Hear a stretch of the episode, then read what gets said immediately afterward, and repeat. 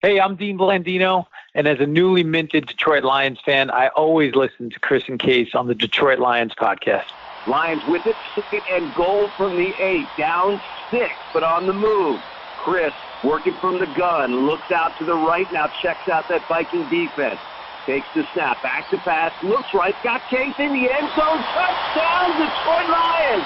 That's it, pack the bag, start the plane. This game is over. How big is that?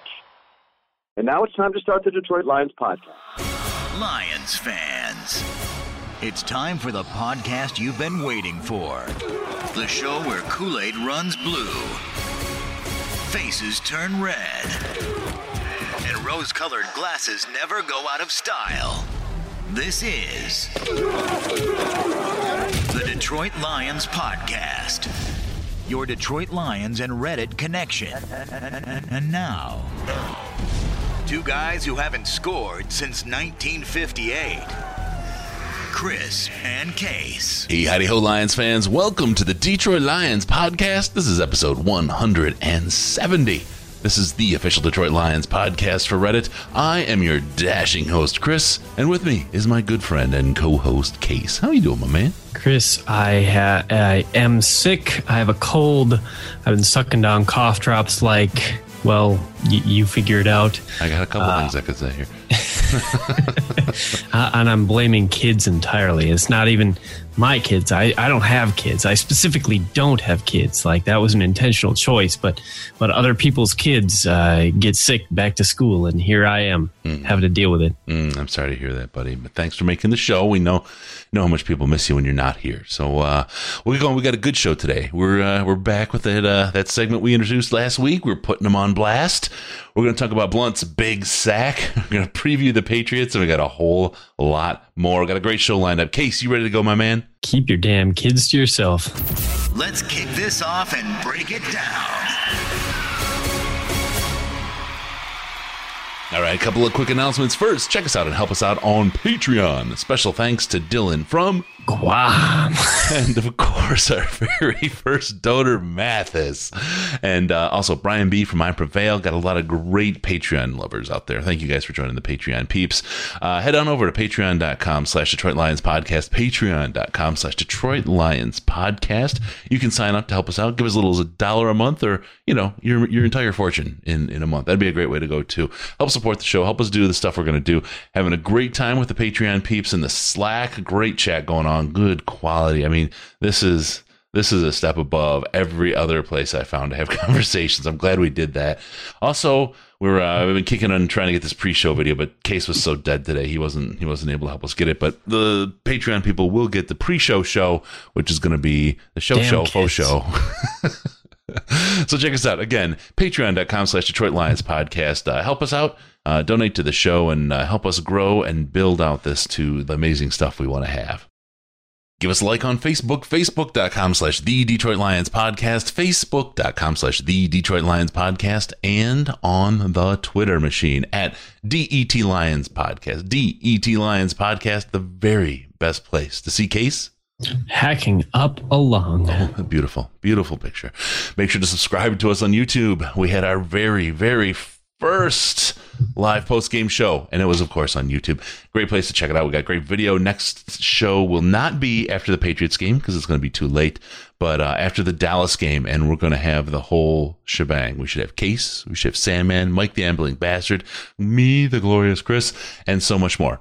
YouTube.com slash Detroit Lions podcast. Get your subscription in and make sure to click on the little ding dong bell there so you get notified when we go live. Make sure to rate us on iTunes, Stitcher, Google Play, wherever you find us. We love those five star reviews. Let people know what you think of the show if you're going to give it five stars. Give us a call via Skype, Detroit Lions Podcast, all one word, Detroit Lions Podcast, or you can call us on the Lions line, 929 Lions. It's 929 335 4667. Leave us a message and get a chance to hear yourself on the show. Tighten your chin straps, kids. It's time to review this week in Reddit.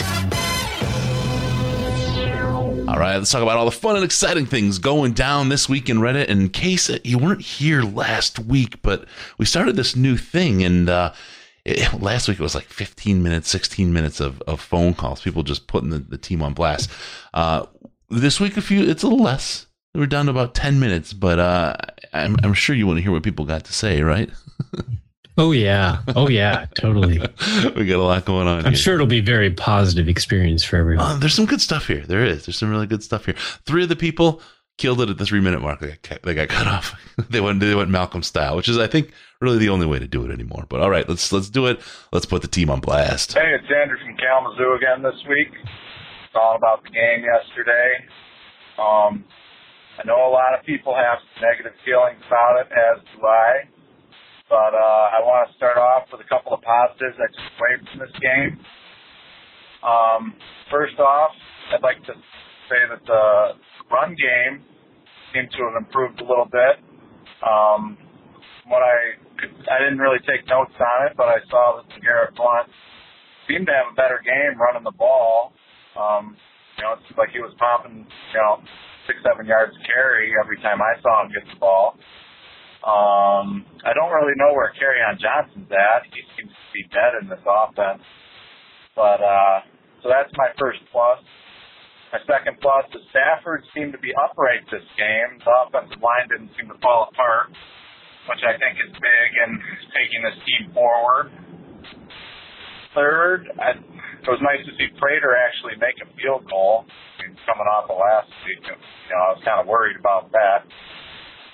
Um, and then our team played well in stride, but they just they couldn't hold it together the entire game. And uh, I feel like these strides of you know accomplishments came from our offense teaming, and our offense team put us in position to succeed. And I, I think the coaches did a decent job of that on offense. I know you guys didn't agree with that in post game show.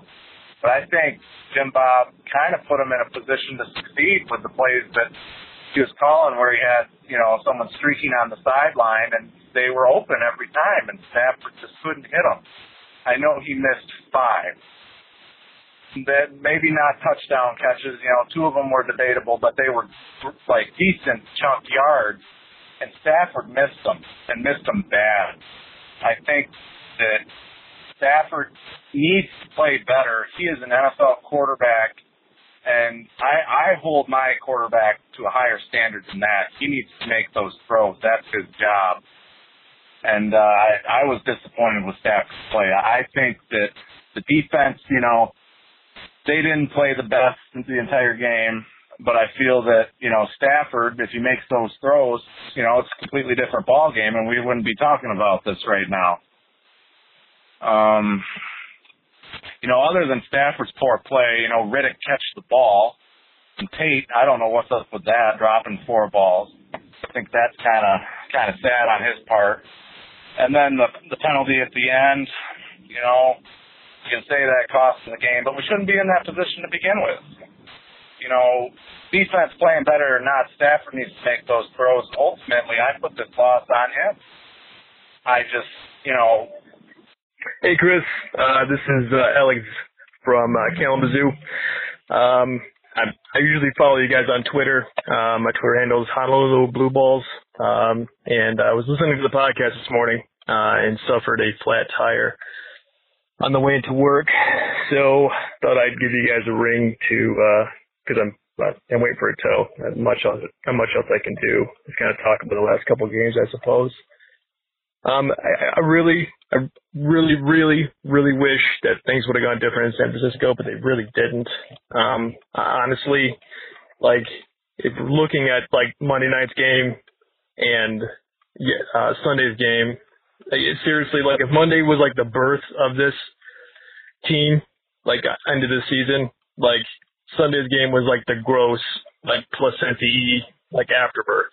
Like it just just looked real sloppy. It didn't didn't really look like what what you'd expect from this defense. Like this front seven honestly looks like like a like a group of mental defectives. Like it just really isn't what I expected to see. It, looks like five gallons of, of like shark shit. Like it, that's how bad it looks. The, the front seven, it looks like like Matt Patricia is one of those like community organizers, and he put on like feed the homeless event, and all they had to do was like play to eat. That, that that's how frustrating it was. Um, it, like I, I, I seriously was watching it, and they're turning every like running back that they run into, every no-name running back into some like all-star. Like I had the same feeling like that you had as a Lions fan, like pre Jim Schwartz. You know, where they're like rolling Jon Kitna out there to play the the Philadelphia Eagles. We, it was like when they get they get they get murdered you know, and I understand they didn't get murdered in this game. You know, I, I get it, but it, just still looked, it, just still looked really bad. And like, like the best that we're stuck with, that unfortunately right now is one of those like Detroit Lions, like Hakuna Matata seasons where you're kind of is like, hey, you don't have to worry about it because it's the Lions, so we're just gonna deal with it, you know. And it's it's frustrating, you know. I, I talk about, you know, with you know other friends and coworkers about the long suffering Lion fan, and like it just it feels the season feels like a repeat of like some some early 2000 team.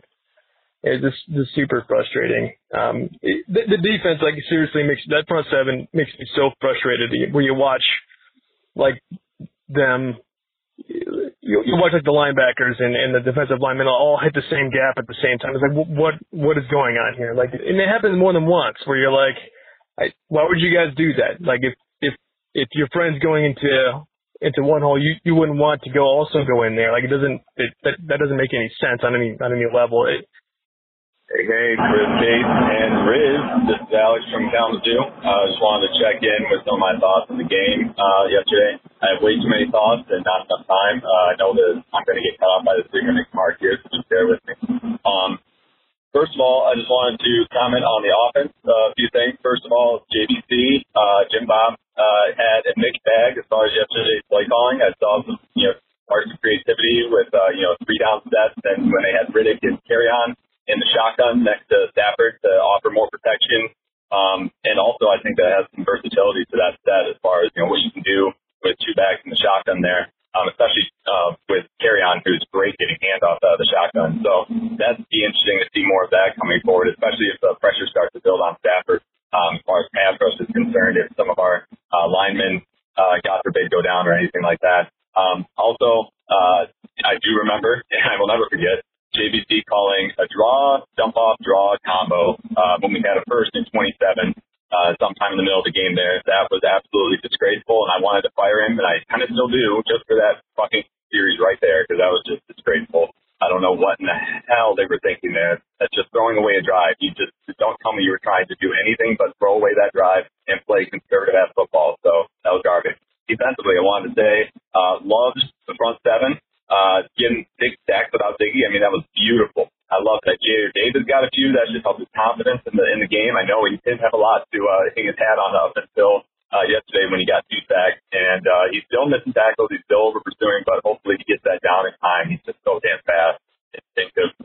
Um, um, although I do think those instincts might be hurting him and some of the other guys as far as gap responsibility. So that's an interesting uh, dilemma there. Um, also, they were covered back half of those sacks. That means that the backfield was just kicking all over their men, and that just makes me feel that makes my heart warm to think about that.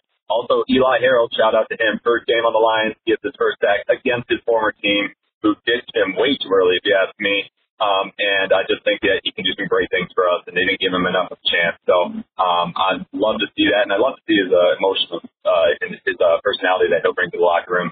Um, I mean, we saw a lot of passion out there from Riddick, from Garrett, from Harold. I mean, there's just it was all over. To say the national and the Detroit media saying that you know Patricia lost the team, they can go fuck themselves so hard into next Sunday. I mean, it's just amazing, and not just the national media. I expect that from the national media, but from the Detroit media, from Justin Rogers, from fucking what's his name, Niho, whatever. Uh, from I mean, we expect from Carlos, from Dave Birkett now. I mean, the, every article that came out after the game yesterday acted as if they just got blown out of the water. Um, it's obvious that there is a feud between Patricia and the press reporters, at least the ones that do his press conferences, and it absolutely is disgusting, um, if you ask me, uh, to see, you know, some of the cheap shots they try to take at him. All right, boys, love the show. Now it's Monday afternoon, and uh, I've had, you know, about 24 hours to let this last game sink in. Now, maybe it's too soon to be thinking this far ahead. I'm not by any means giving up on this year, but uh, bear with me for a second. Let's get out the tinfoil hats and eh, maybe consider this. Do you think they might be planning a little more for next year That may be why we're not seeing Kerryon Johnson get the workload that many of us hoped for. That may be why Bob Quinn guaranteed Johnson won't get injured this year. As you know, we also probably won't have Golden Tate on the roster next season, which may be why Golladay has been getting the starts over him.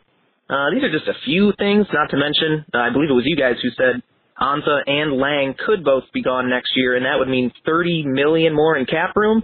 Not to mention whatever Tate's making. Granted, we do have him on a good contract right now. So I don't know. Am I crazy? Is there something to it? I'll hang up and listen. Have a good one, guys. All right. So I don't think that they're paying those guys to uh, to not perform. we'll just start with that right there. This is this is what they got. Really, That's a hot take. thanks, thanks, thanks. the place is smoking. Um, no, they're not. They're not. I mean, they're always planning for next year, and I think Quinn is a longer term thinker, especially longer term than Mayhew was. Mayhew was like a win now or die kind of guy, and that's why we had all those cap issues for so long every year. Um, I just feel like this is this isn't the case, and so so don't think that way.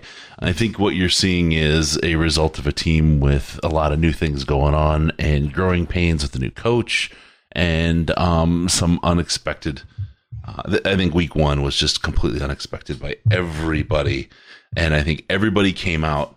And I don't know that they were unprepared. I don't know if that's the word I'd use, but they they certainly all seem to have a bad game from quarterback to kicker, end to end. Yeah, I mean, and unfortunately, I wasn't able to be here last week to, you know, put in my two thought two cents about uh, that. I thought most of what we saw was a fluke. How many how many four interception games has Stafford thrown in his career? And I'm not saying that this game was it, you know the best of Stafford's career by any means. I mean, 100 plus passer rating aside, uh, it, he certainly missed some throws, and and I don't think there's anybody arguing with that. Um, but things, it wasn't the same as last week. And anybody who's thinking that what happened in week one and what happened in week two are the same category, I, I just can't even. Okay. So here's what's pissing me off. This whole off season, this whole off season, what did I say? I said there's going to be some growing pains. There's going to be some growing pains. We're going to have to deal with some shit, uh, especially in the two main areas of our weakness and and those two things being the defense and the run game. It's not going to happen overnight. And so, you know, throw week one out the window, in my personal opinion, because I mean, I don't think week one is indicative of how this team will play in the future. Um, it certainly wasn't in, wasn't indicative of how they played week two. And if you disagree with that, if you think week one and week two were similar, then we're not even remotely on the same page week two was a more accurate representation of where this team is now and where they hopefully will go you know? And and and i think week two was a very accurate representation of where their weaknesses lie. And and there were lots of things that still need to be fixed. But i spent this entire fucking off season talking about managing expectations in these areas that need growth. We hired a whole new coaching staff. Jim Bob Cooter, and I'm not here to defend Jim Bob Cooter necessarily, although I mean the past game, despite the despite the four or five bad deep throws by Stafford, still did a really good job overall. And despite the the wide receivers not doing a great job of getting open, he still managed to get them to 27 points. Like that's not a small feat. There's a lot of teams out there that are doing worse. And I think that's an important point. There are a lot of teams out there who are doing a lot worse hmm. uh, on offense. And, and, and it would be great if the if the if the run game was a big part of that. And and hopefully over time that will happen. It's coming. Um, but to have expected it from the get go this year, you were setting yourself up as uh, for failure as a fan. You were setting yourself up for disappointment, and I, I feel like okay. So I, I think maybe I'm preaching to the choir to a large portion of our listeners, but I've also seen a lot of comments, both from our listeners and from people who are clearly not our listeners, who are throwing in the towel Period. End of story. This this year is over. This coaching staff is over. Kick everyone out, et cetera, et cetera, et cetera.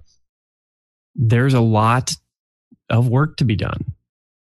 But everything I said this offseason is is where they are. There is room to work.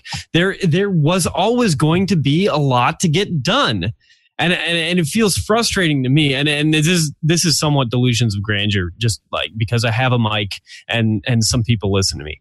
So like i'm not trying to pretend that i'm more important than i am. But something? it does feel it does it does feel frustrating to have sat here and harped on this all off season long and then for it to come to fruition almost almost of course i didn't predict they were going to lose as badly to the jets as they did in week one. I didn't predict they were going to lose the jets in week one at all.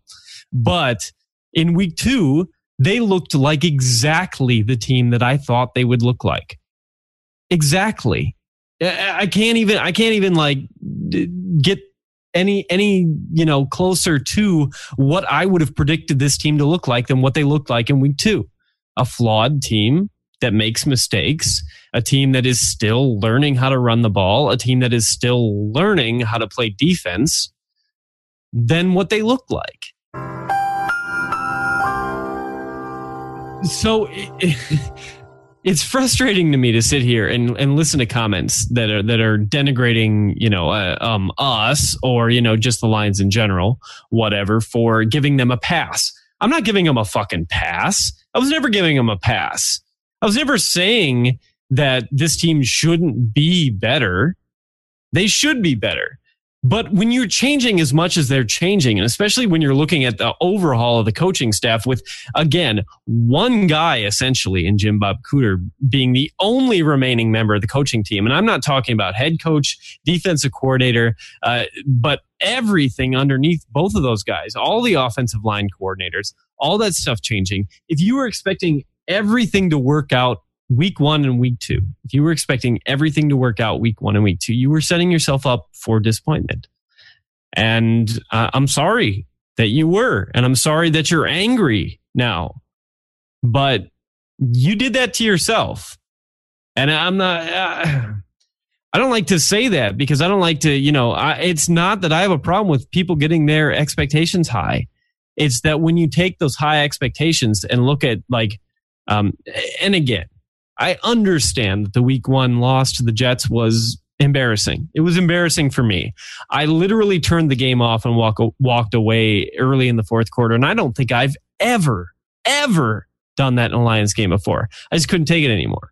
You know, ESPN um, did that for us. They invoked the the TV mercy rule and gave us some freedom so that we didn't have any pain. Right, right, and and it, it like that un, under those extremes, I understand. You know, like I, I I do understand not being able to physically put yourself through that kind of torture anymore. So I get that. But week two wasn't like that.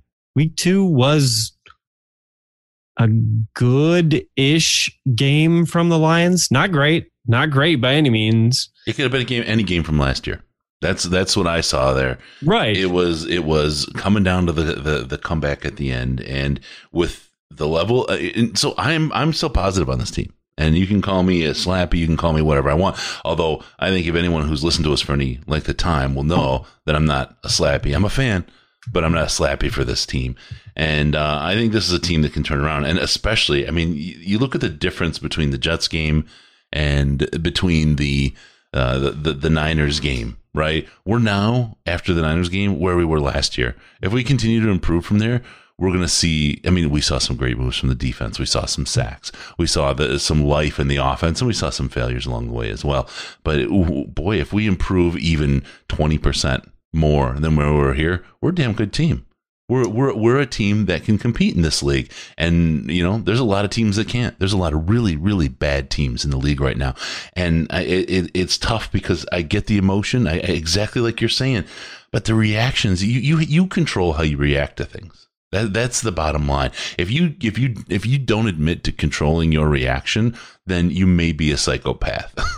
you you own your reactions, and to to have a complete burn it all down kind of mentality after one game, that we saw, and it's not as bad this week. But after that Jets game, people were absolutely they were saying fire straight Stafford, fired Patricia. It was insane. It was absolute insanity. I get being mad, and you know, for two days or three days, scream it, scream crazy things. But but at some point, be rational and think about what you're looking at. Think about where things are going and what this team is, and and to to have a, a franchise that's been so bad for so long and have lived through it now now is when you're going to jump ship now is when you want to burn it all down you really don't know how to live how to win you you really are uh, destined to have a bad team as the one you're you're hunting because you have no idea of what a good team in, in, building a good team looks like.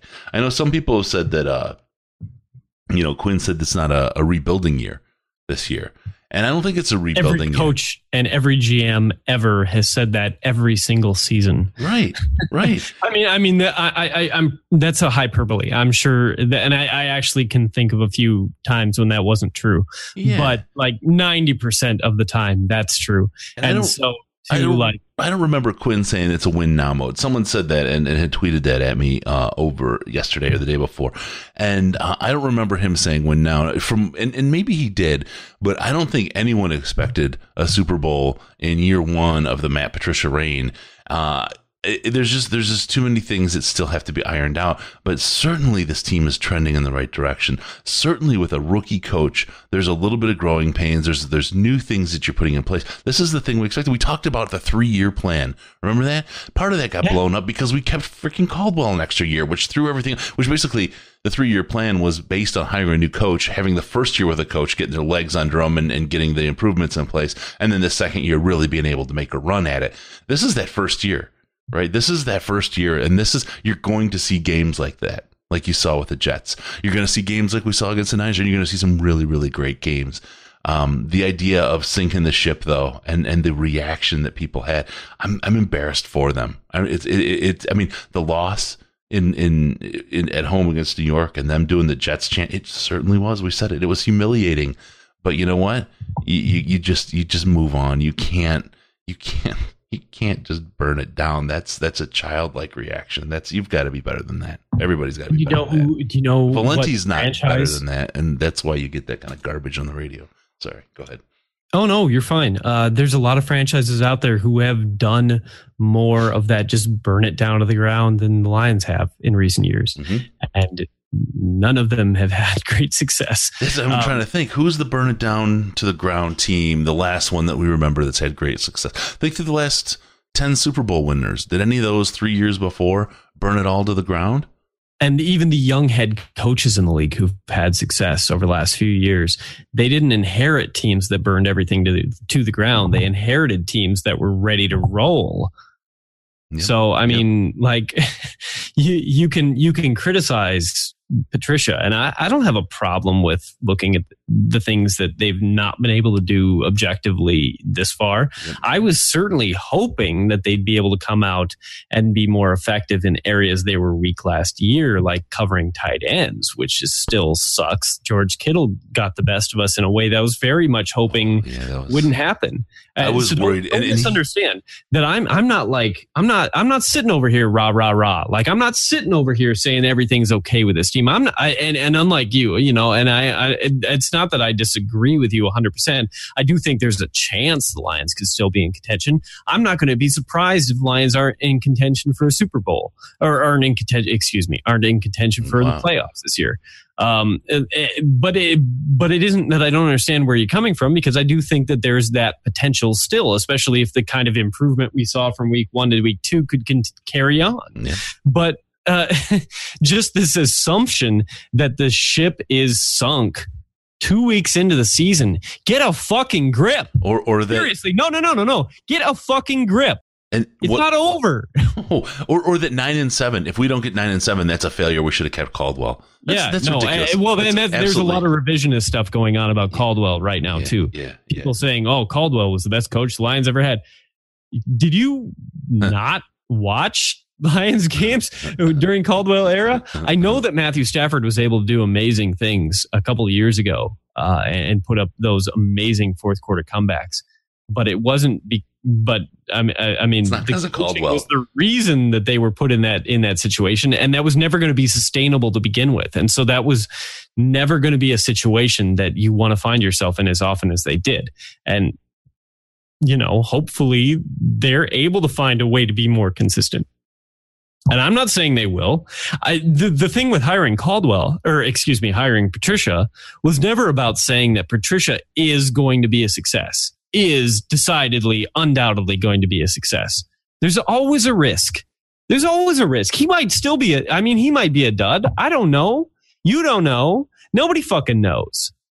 But why stick with a mediocre situation that's not going to win you a Super Bowl, that might get you to a playoffs. Maybe one year you'll win a, win one playoff game, but you're certainly never going to go beyond that. And As opposed to moving on to a situation that has a higher ceiling, even if it starts off with a lower floor.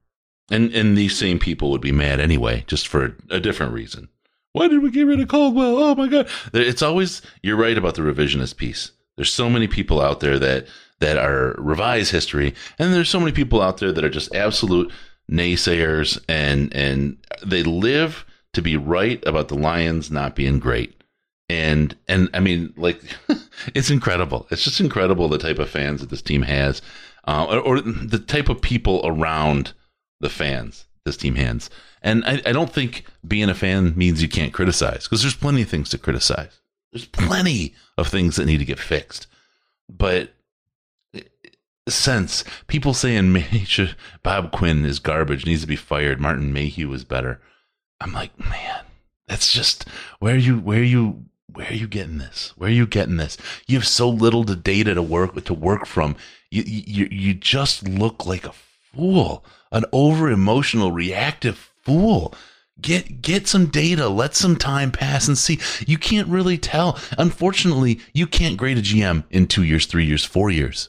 You need historical data. It's a long term position that takes that is really hindsight gives you the best opportunity to grade him. Mayhew was terrible.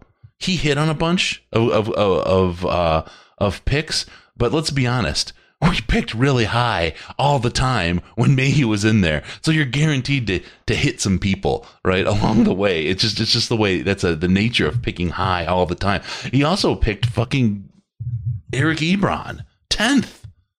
Eric Ebron's a fine tight end. It didn't work out, and it all started. The not working out started picking him tenth overall in a fucking draft. That was a fucking incompetent move.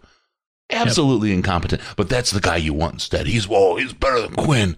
You're a fool. You're a fool if you say that. So Now Anyway. again, I I I, I, I want to reiterate there are things that I am upset with about this team, and there are things that like I'm watching every week. I am I am not sold on Jim Bob Cooter. I have not been sold on Jim Bob Cooter since he got here. There are things I think he does well overall, despite the fact that our pass game was less than perfect. They still did okay. Um, and, and I mean, they have a great receiving course, so that helps, uh, despite the fact that it wasn't their best game.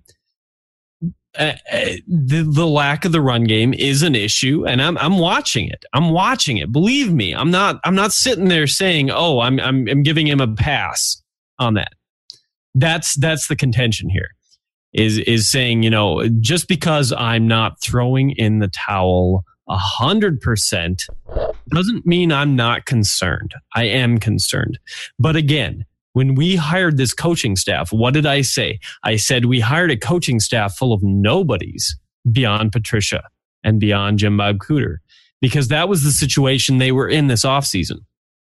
So this is a year of challenges for that group, that group of coaches.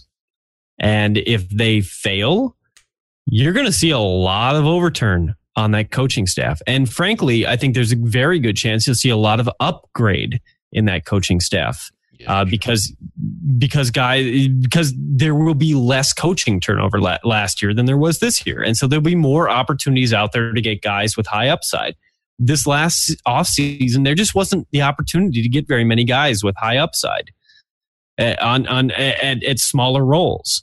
If it wasn't an offensive coordinator, uh, a head coach, or a defensive coordinator, there just weren't very many options, and even in those positions, things were limited. And so and- if it doesn't, if things don't go out, if things don't go well this year, we don't win the Super Bowl. I mean, shocking a, prediction as that may be, there will likely be some turnover. And so uh, I want to see, I want to see what this team can do with the guys they have. Okay. And calm down and say, let's see if they can improve on that after the fact, as opposed to saying, well, if they can't win in year one, Week what the one. fuck are we doing? No, Well- year one. If they can't win in year one, if they can't win the Super Bowl this year, They're doing it week one. why the one. hell do we have Patricia? Why the hell do we have anybody on this team? We should burn the whole fucking thing down. why don't were- why do we have Stafford? Stafford's a pile of shit. He's never won us anything important. But that's the thing. I mean, even after year one, it's more it's more understandable. But after week one, people doing that. That's ridiculous. Like you said, I have no problem calling this team out for the things they aren't doing well. But you know what? I've told, I've said it all preseason and, and into the first week's game and the game against the Packers and the and the Bears. Week one is fool's gold. Nothing is real. It's really just the first kind of most important preseason game kind of unloading itself. You see the Packers never do well early in the season. They they always they uh, it always takes them time to to kind of get their legs under them, right? Week 1 is is almost a meaningless game. You can't base anything off of what you see in week 1. People are just performing wildly outside of the norm. You need data. You need you need more information.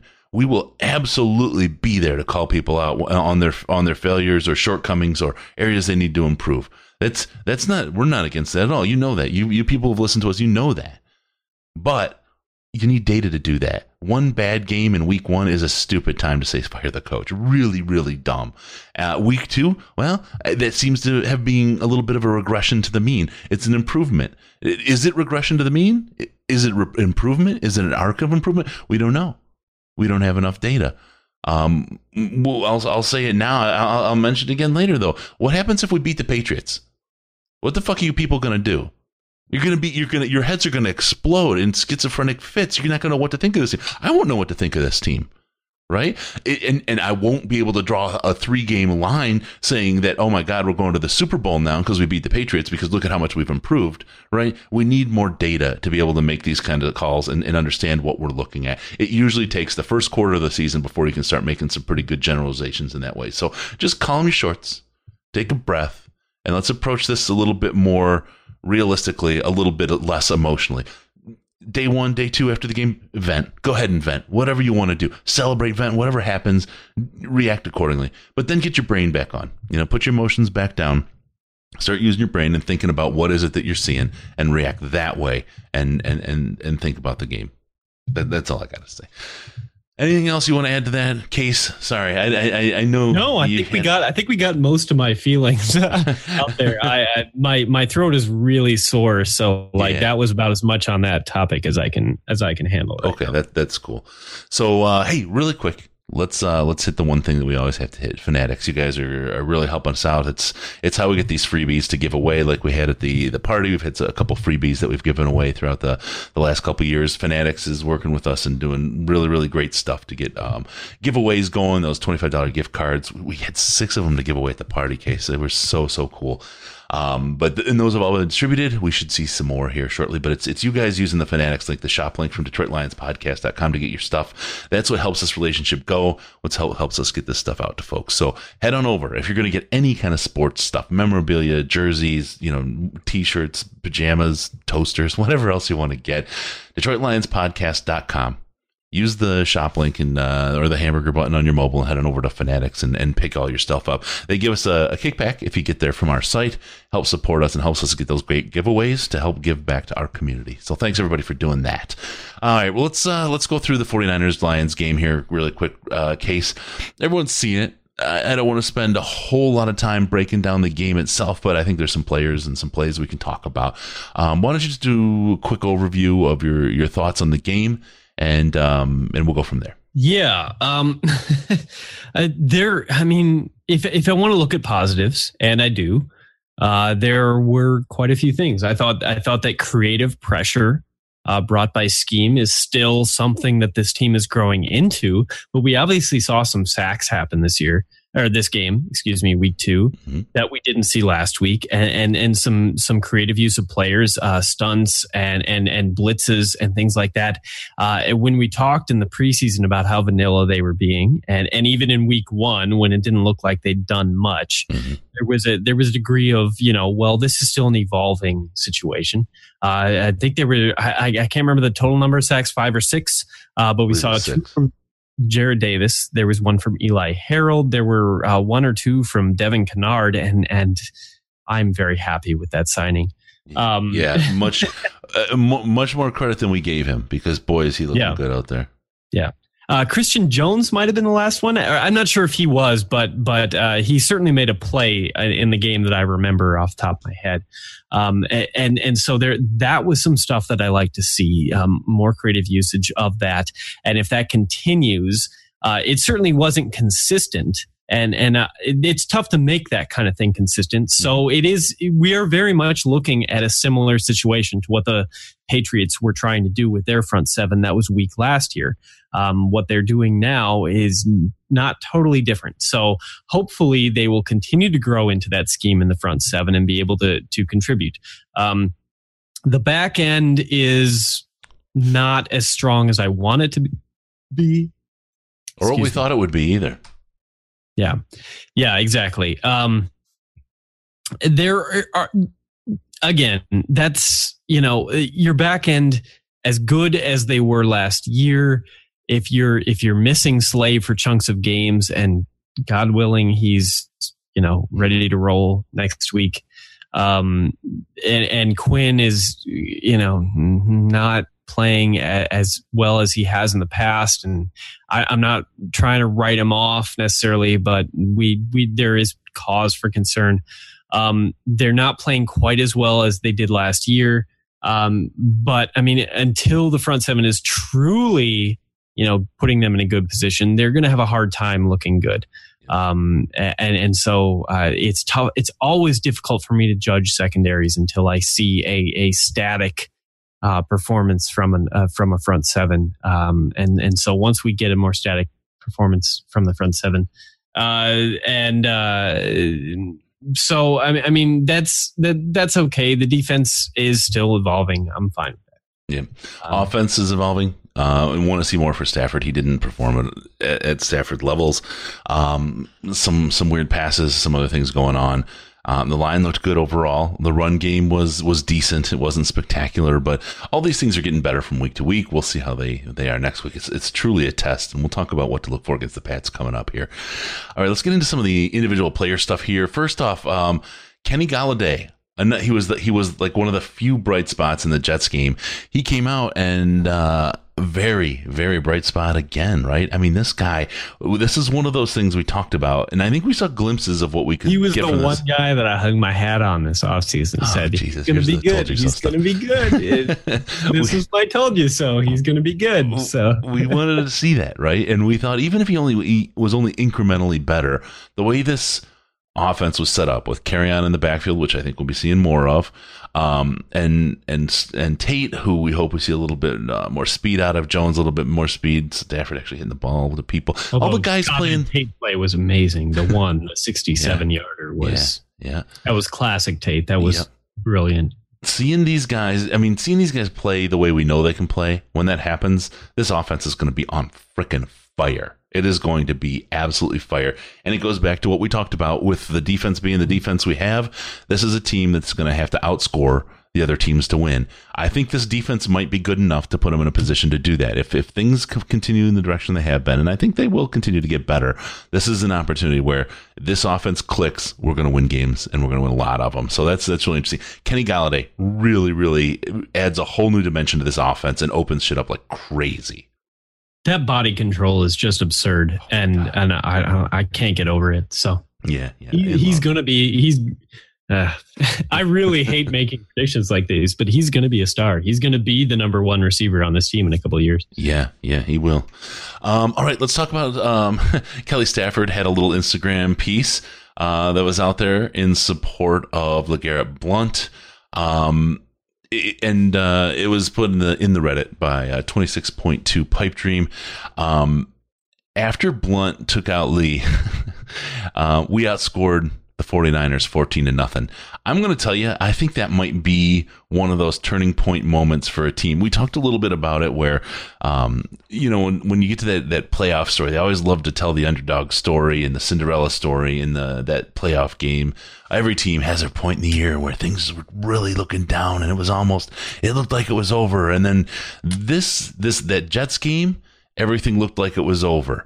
This game, we were down and then Blount said, "No, you don't touch my Did quarterback like that." thing. Yeah, That, that seemingly cost the team, Mhm. but that could certainly be an opportunity for this this team to rally, and um, Right. they they seem to right there, and hopefully that carries over from through the next couple weeks and shows them, look, we're not taking shit. Our quarterback's our guy. We're going to stand up for him, and and like I said, even Kelly was on Instagram talking about how awesome Blount was for doing that. So so good job, Yeah, Kelly. I- I- good job, yeah. Blount. Good job, Lions, on that one.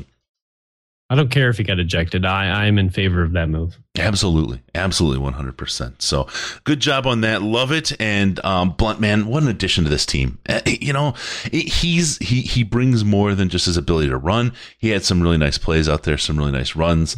Um, but that that spirit that that means something. And that's a spirit of a winner, and that's what you really want to see. Uh, when you get your team out there in the field. So good stuff. Um, with that, oh my goodness, is this an ugly lion sweater that you're showing me on the Oh yeah, it is. Oh my goodness. Oh boy. Guess where I got it? Fanatics? No, I got it on Amazon. Nice. Nice. It is cool. Oh man. Well, maybe you can take a picture of it and I'll put it up on the on the site and uh people may want to go after that. I'll find that.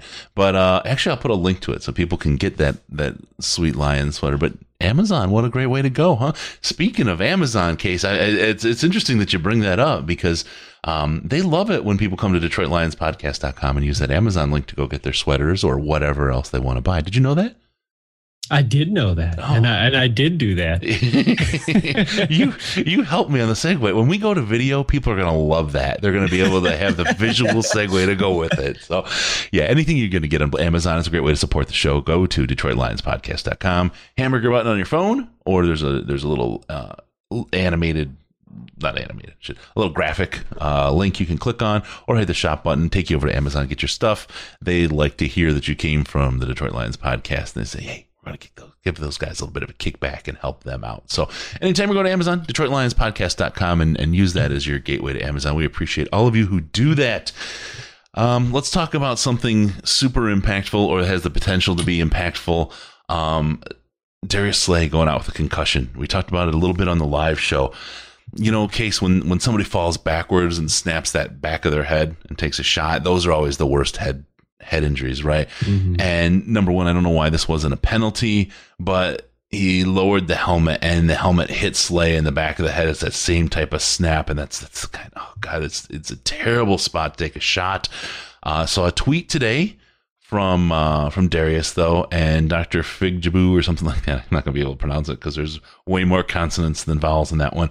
Um, put the Darius Slay tweet up there of trust the process with the Armstrong. Hopefully, this is a sign that uh, Darius is okay and he's going to be coming back. Maybe work on the protocol and and making progress.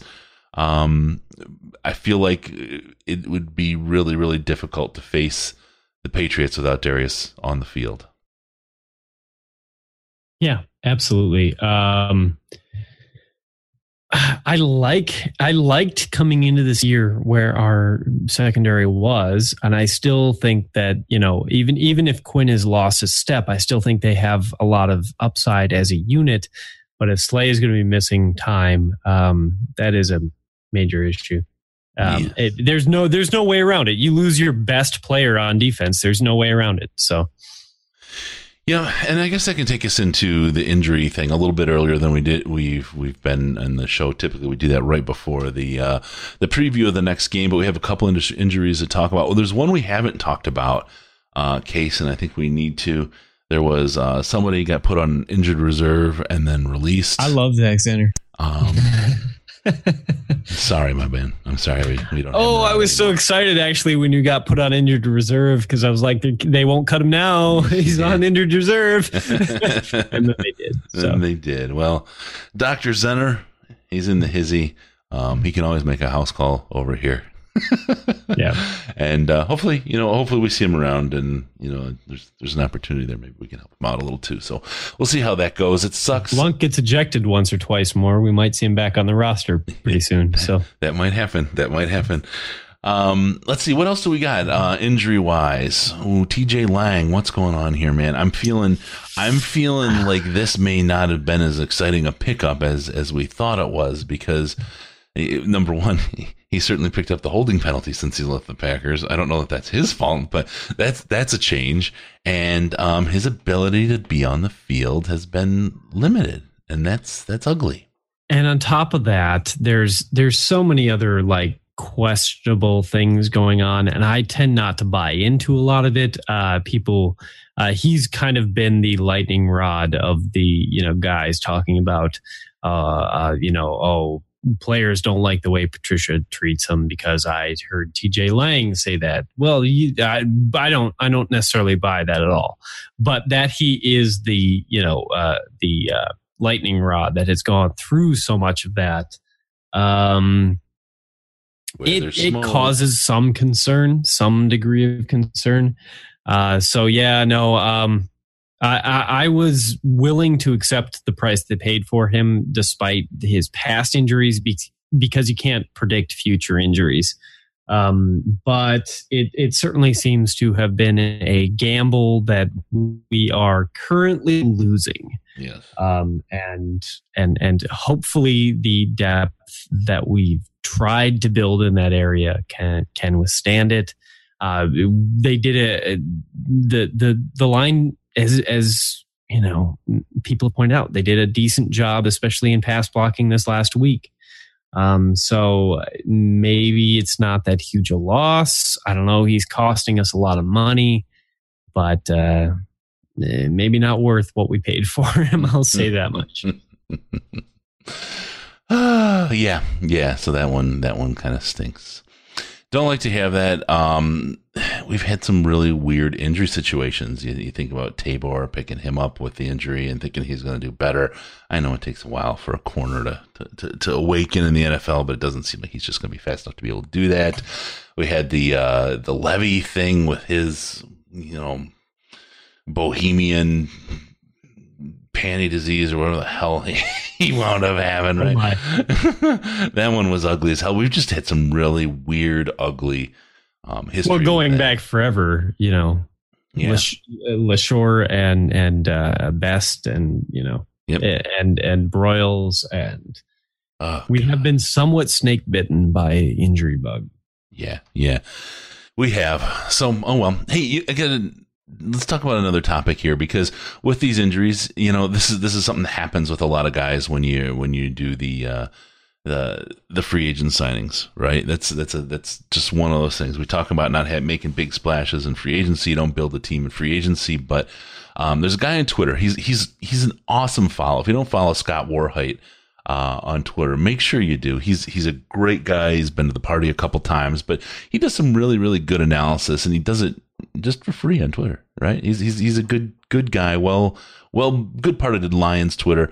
Um, he did a 2019 Lions roster, and on that 2019 Lions roster, he broke down what the the salary cap might look like. And he's he he you know who gets cut, who sticks around.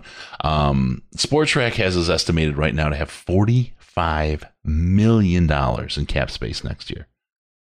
Think about that number, how much that, how different that is from the Mayhew years, right? Very quickly, all of a sudden, 45 million. Well, he put a couple of cuts together, right? Um, 75 million in cap space is what he's predicting with the cuts that he's got in there. You want to sign Tate, you want to sign Ziggy, you want to keep Lang, you may, you may not, right? Depending on some of the other conversations we've had. But $75 million. Holy shit. Now here's the downside of that you don't build a team through free agency, you know, you have a, a certain number that's going to be going to the draft. That's a lot of money left over. Are we signing Ziggy for that kind of big money? Looks injured. That's the kind of team that ends up overspending for free agents, like the Bears had to do. Mm-hmm. Now, that's not to say the Bears aren't looking better. Well, we'll get into the round of the division at the end, but like um, long term, their situation doesn't look so bright. Um, so Yep. Agree, agree.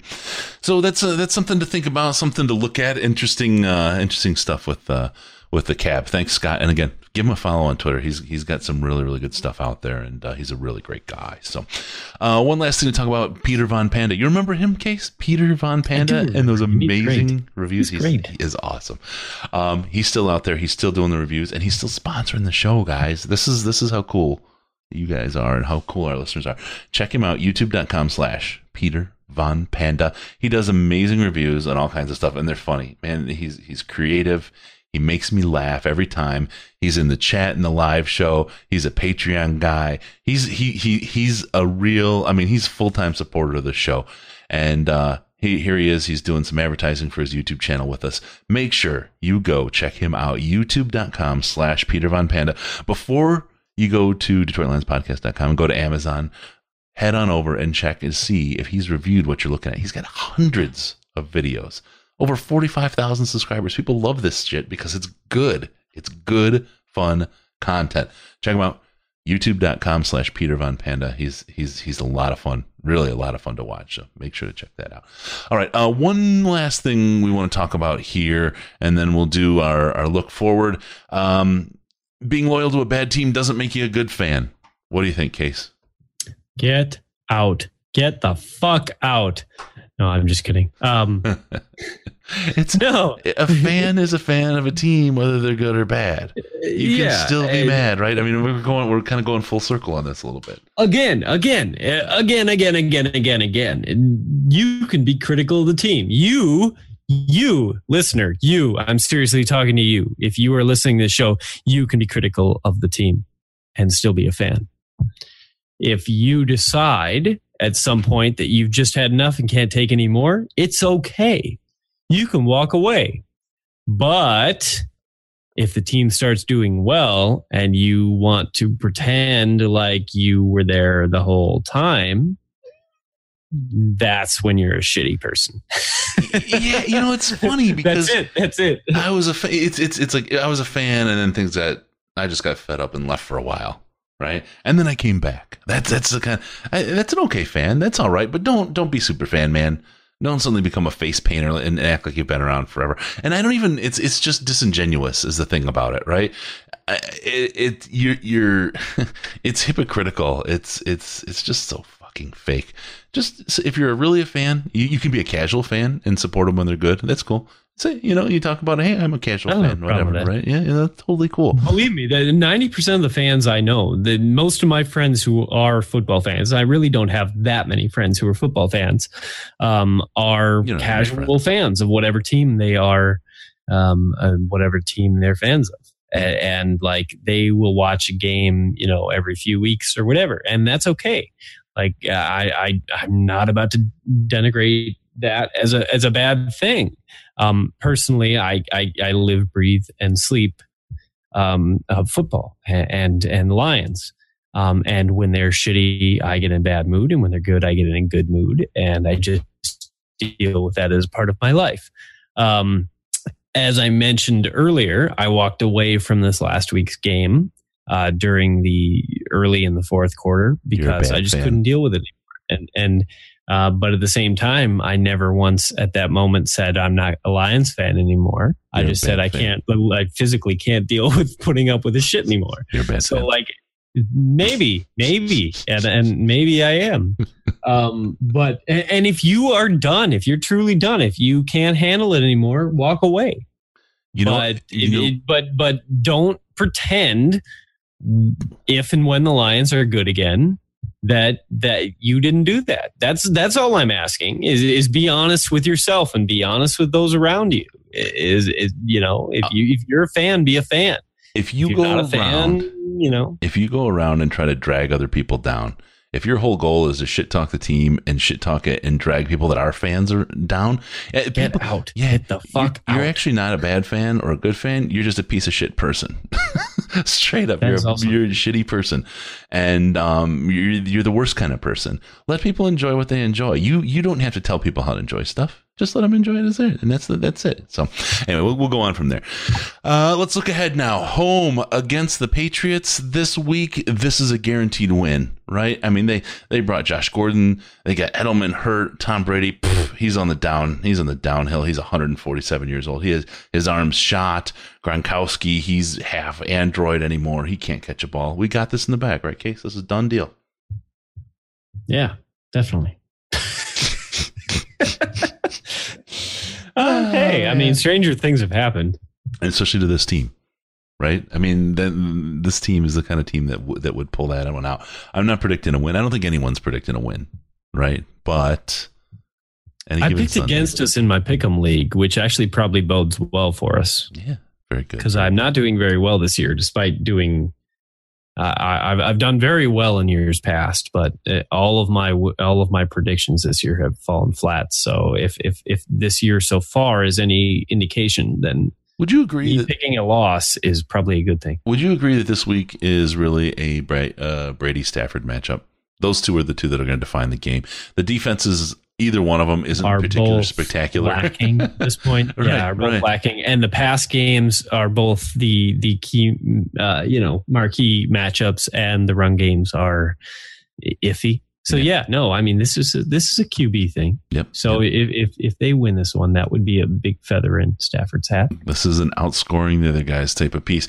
And if this if this Lions offense clicks the way it's supposed to, if they play as the plan is on paper, they'll win the game. I really believe that. I really believe they will. So it's it's interesting. It's an outside chance, but we'll, we'll see it happen. Um, with that, if you're going to the game or you want to go to the game, head on over to SeatGeek. But don't just go to SeatGeek. Head on over to DetroitLionsPodcast.com. Just like with all this stuff, right? You got to come to our place first, say hi, drop in. But, you know, we're, we're not going to keep you long. You just hit the, the, the, button, the shop button. It'll take you straight to SeatGeek, let you pick your seats, and uh, get you set up for the Patriots game. Home, away, concerts. It doesn't matter. Anywhere in the United States, you can get a seat to any kind of event from SeatGeek, and they give us a kickback when you do that. So please, please use SeatGeek. Pick your seats and go to town. Um, I'm excited to, to hit a couple concerts. Um, I've got some travel going on. I want to see the Detroit Cobras in two different venues. It's going to be awesome. And I'm using SeatGeek to do it myself because that's the way to get your tickets. All right. So with that all said and done, Case is back. He's not feeling great. He's on the end of the his rope with his voice here. We got a little bit more. We got the Riz coming up, but we can't do this. We can't do it without having Case take us around.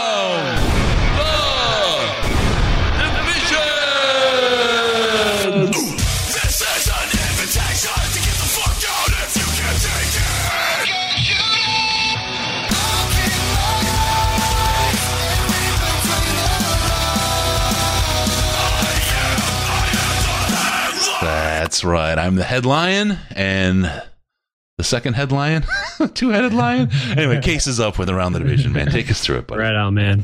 Um, well, I guess uh, we can't start at the bottom with the Bears if the Bears aren't the bottom of the division, but they are the bottom of the division rivals. There you go. Okay, we'll um, at the moment.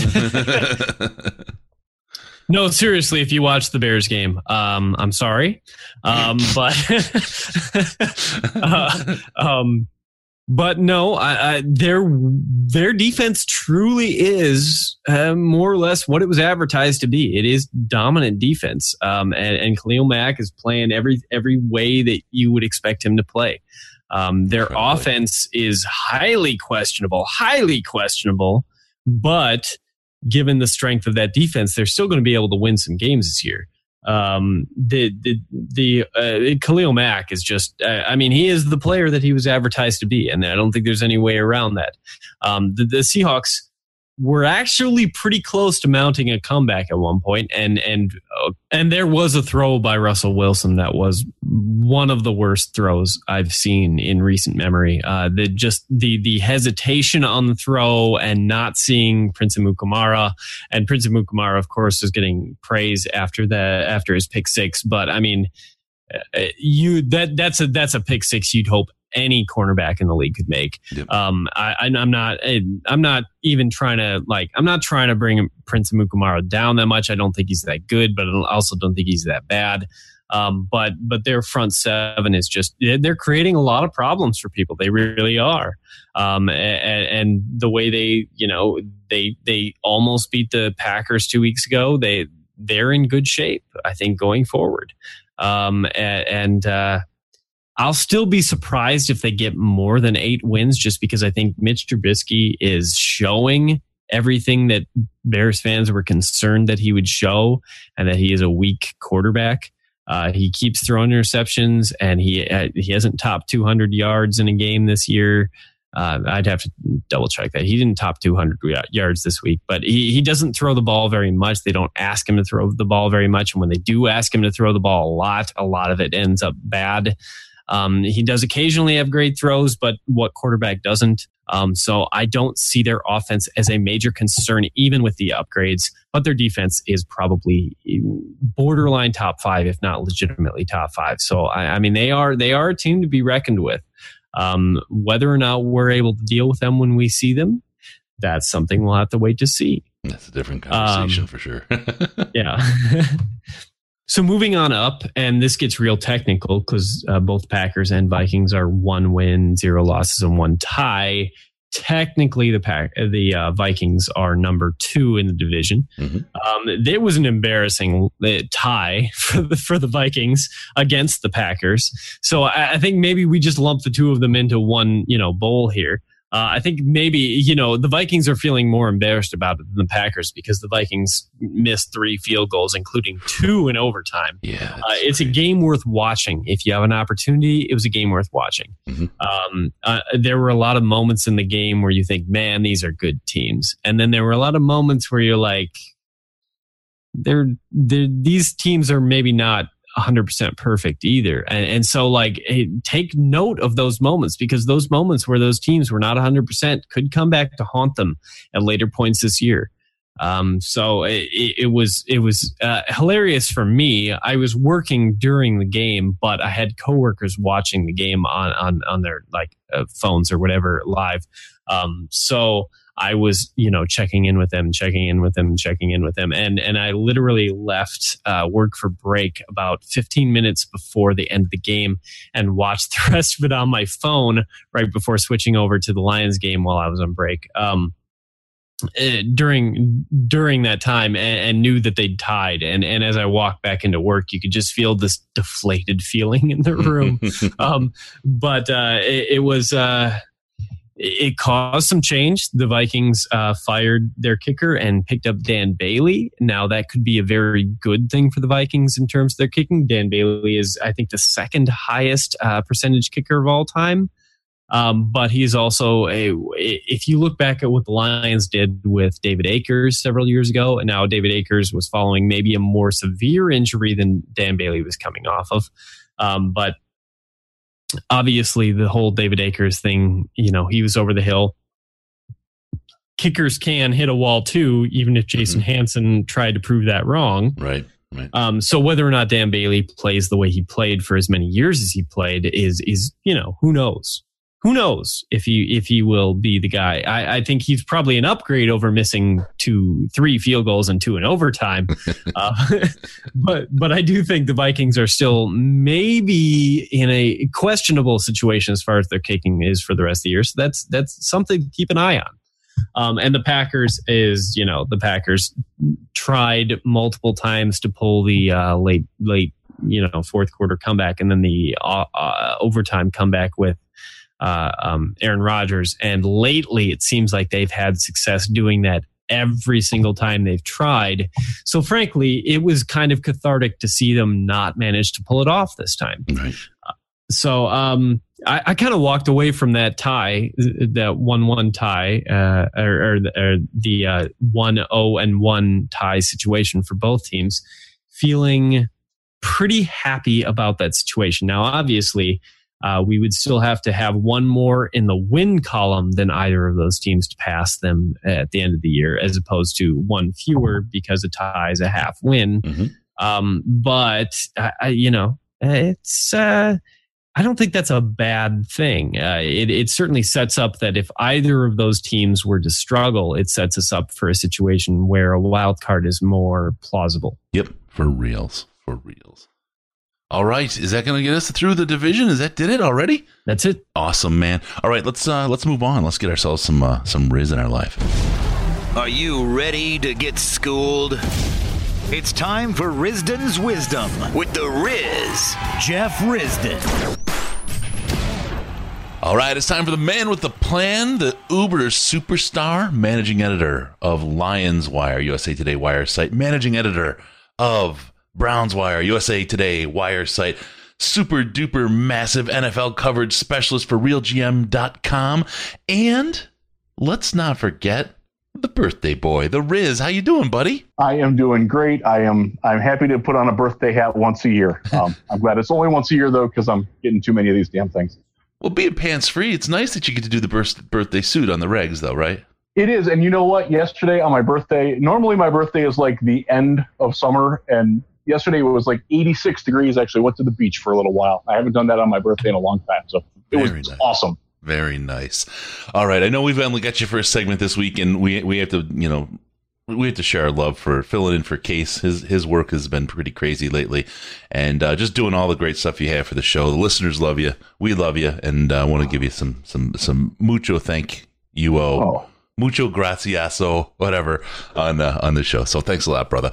Well, no, I appreciate that, and and thanks to all the listeners, and and I can tell who you are because you call me the Riz on Twitter. I really appreciate that. It lets me know where you're coming from, Uh, and I got a lot of those messages yesterday, so that was that was pretty darn sweet. You even got a meme. You got a meme, dude. Again. I did. That was awesome. All right, it didn't involve didn't involve public nudity, which is even better. Well, yeah, that's a different kind of meme. um, let's talk a little bit about uh, week one to week two here. I know you had mentioned you want to talk about a little bit of the change that we saw from the team. Um, it, it let's start by hanging our set, our on something positive, right? Yeah, I think there was a lot of positives to come out of week one to week two. I think you saw that Matt Patricia watched the tape and learned a little bit from what his team did or did not do in week one, and he changed some things. There, there was some, and, and I get, I'll give Jim Bob Cooter some credit, and I, I ripped him a new a hole last week on this program. He look, he called a much better game against San Francisco. Uh, there was a lot less of the blame for the the offensive problems fell on Jim Bob Cooter in week two. There's still tempo issues. There's still play calling issues uh, in terms of situation and, and being fairly obvious with the, the down and distance. But they did some things that were different. There was there was they faked the bubble screen, which I thought was a great play. I thought the run blocking was good. I think uh, other than Taylor Decker, I think they're doing a pretty good job up front in run blocking. The pass protection, one of the best in the league, believe it or not. I know, uh, and I, I said that on Twitter today. And Lions fans like, what, are you smoking? I'm like, well, have you watched? Have you watched Arizona? Did you watch the game last night? Did you watch Seattle?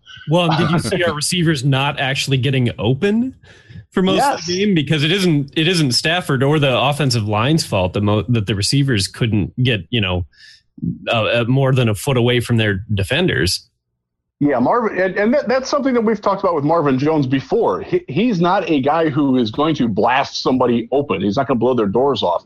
He's a guy that you have to have great communication and coordination between quarterback and Marvin. A lot of times they have that. There were times last year where they didn't have it either. And uh, I and I think Tate was uh, struggling with separation too.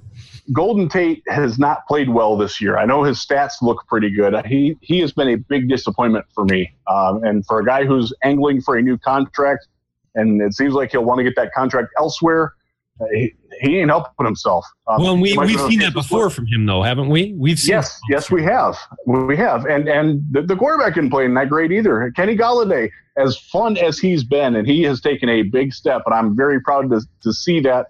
And uh, I'm I'm happy that I was wrong in training camp because in training camp, his feet didn't look great. He didn't look all that dynamic.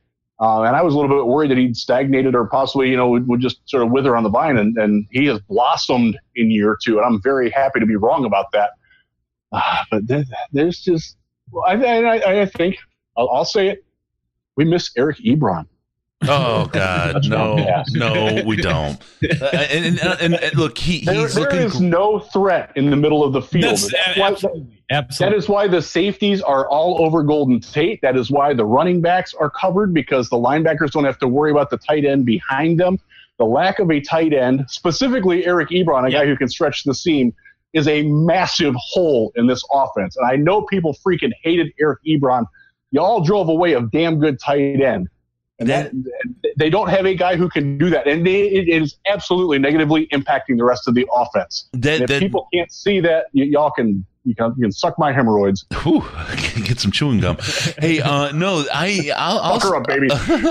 I'll agree with you, and I'll disagree with you at the same time. We need a player like like Eric Ebron. We needed a tight end like that. No, no, Eric actually, I right Ebron there would what he's people are saying. Oh, you should have got rid of him. Look what he's doing in Indy. He never would have been able to do that in Detroit. The fans lost him. He lost the fans. It was a caustic situation. It was it was not going to work out with him or for him in Detroit. We need someone like him. And you're right. People treated him like shit. I treated him like shit, but he was immature and he didn't play up to up to snuff. And he just he was never going to recover. So. I, I'll agree with you that we missed that kind of threat, but Eric Ebron, uh, I think as things went on, he became less of a threat because I have to change that too. Last year, as things went on, he got better and better. Yeah, with the contract. yeah, yeah, yeah, yeah. So whatever, whatever. We'll, we'll, we'll, I just don't think it's Eric Ebron we need, but we need someone just like him with a better, a well, better no, I fit in completely Detroit. agree with Jeff and you on that. It's it and and it, we do lack that, and and we had it. We've had it in the past with other players too. Anquan Boldin filled that role for us very nicely. uh, Yes, for yes, he did.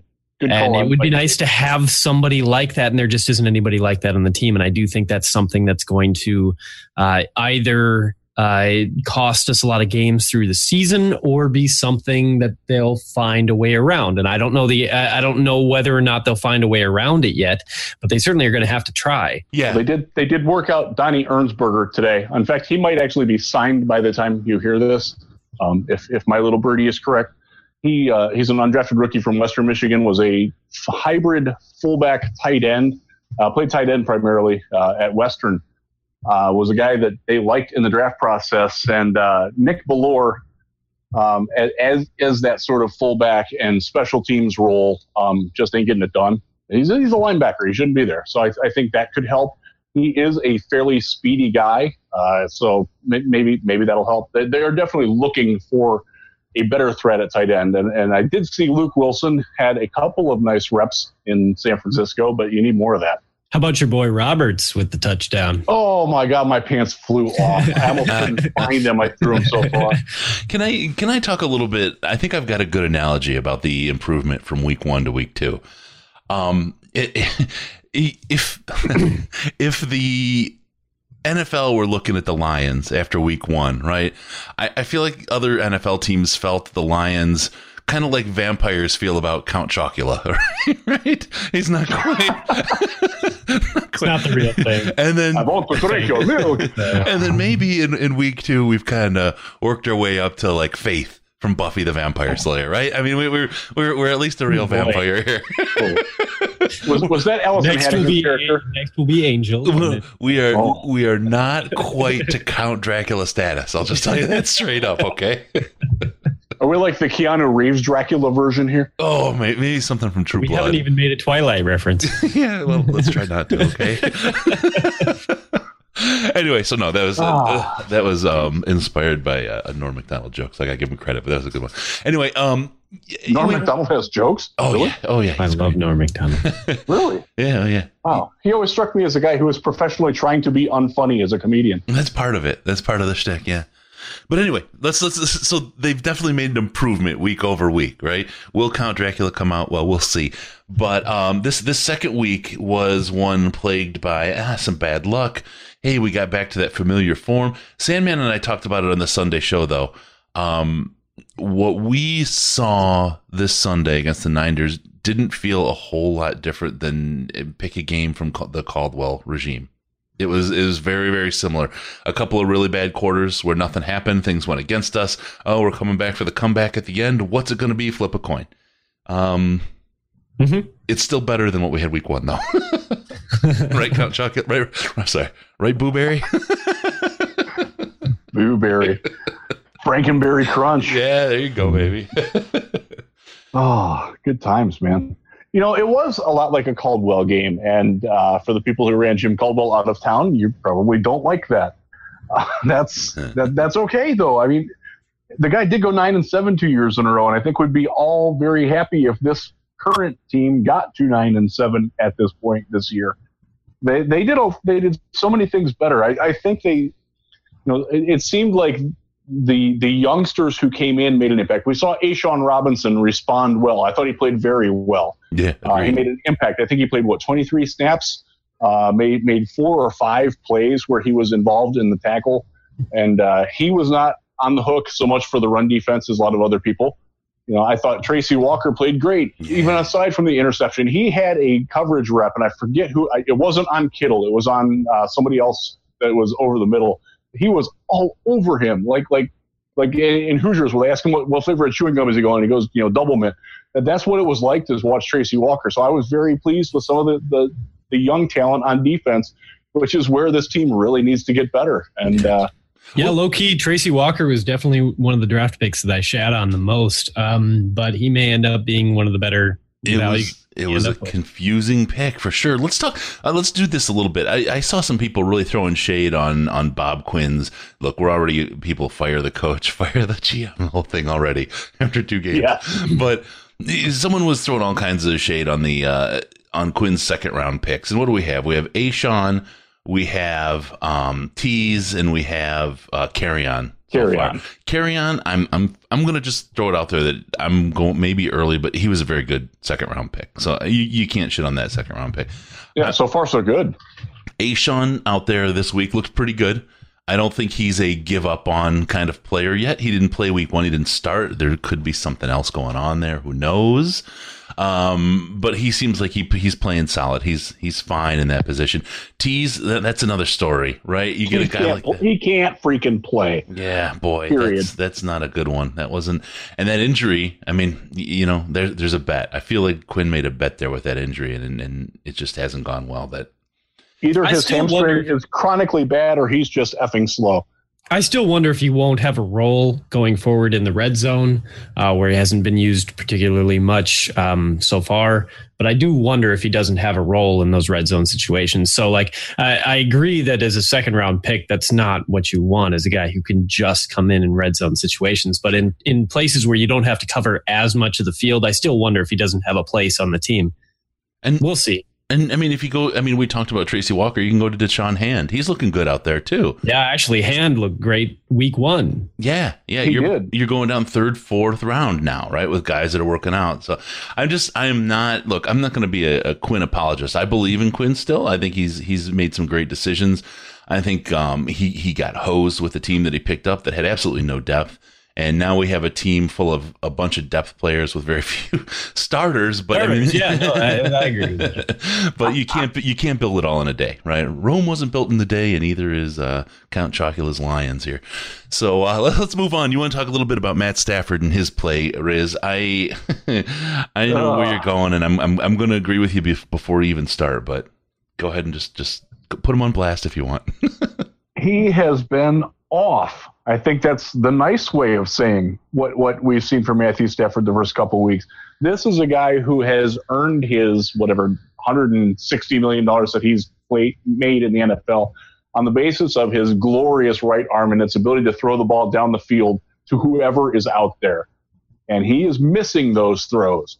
And yeah, the coverage is better to Case's point, but Stafford is missing them too. Yeah, there were they definitely was on the deep too. pass this this game especially he was weak on the deep pass there were four of them that should have connected that didn't there was a bunch of fluttering balls too that are not Stafford yes, balls. That, and that that was exactly what I was getting to next, Chris. Was that when they when they showed the replays, you could see that there's a serious wobble on those balls, and it makes me wonder if he's got like a finger or a wrist or something that's impacting his throwing motion because this is very a characteristic for him.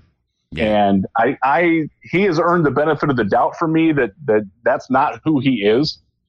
But I feel like we've like, also said that about him in the past, and he's gone through yeah, in yeah. some bad place. So, like, uh, for the same reason, that's exactly the same reason that he has earned the benefit of the doubt from me. Because I mean, we might go through a couple games here and there where he's off, but I mean. here we are sitting complaining about the quarterback who goes over 100 in passer rating. I I, I recognize that he had bad deep passes. Like, don't get me wrong. Like, there, this game could have been a blowout for us if if the, all four of those passes or even two of those passes had connected.